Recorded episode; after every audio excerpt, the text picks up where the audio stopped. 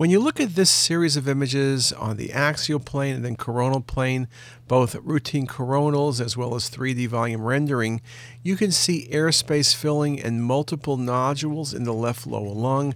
This is what's best described as a tree in bud appearance. This is classic for infection typically, and it's usually MAI or Mycobacterium avium intracellulare infection, a very classic pattern, more common in females.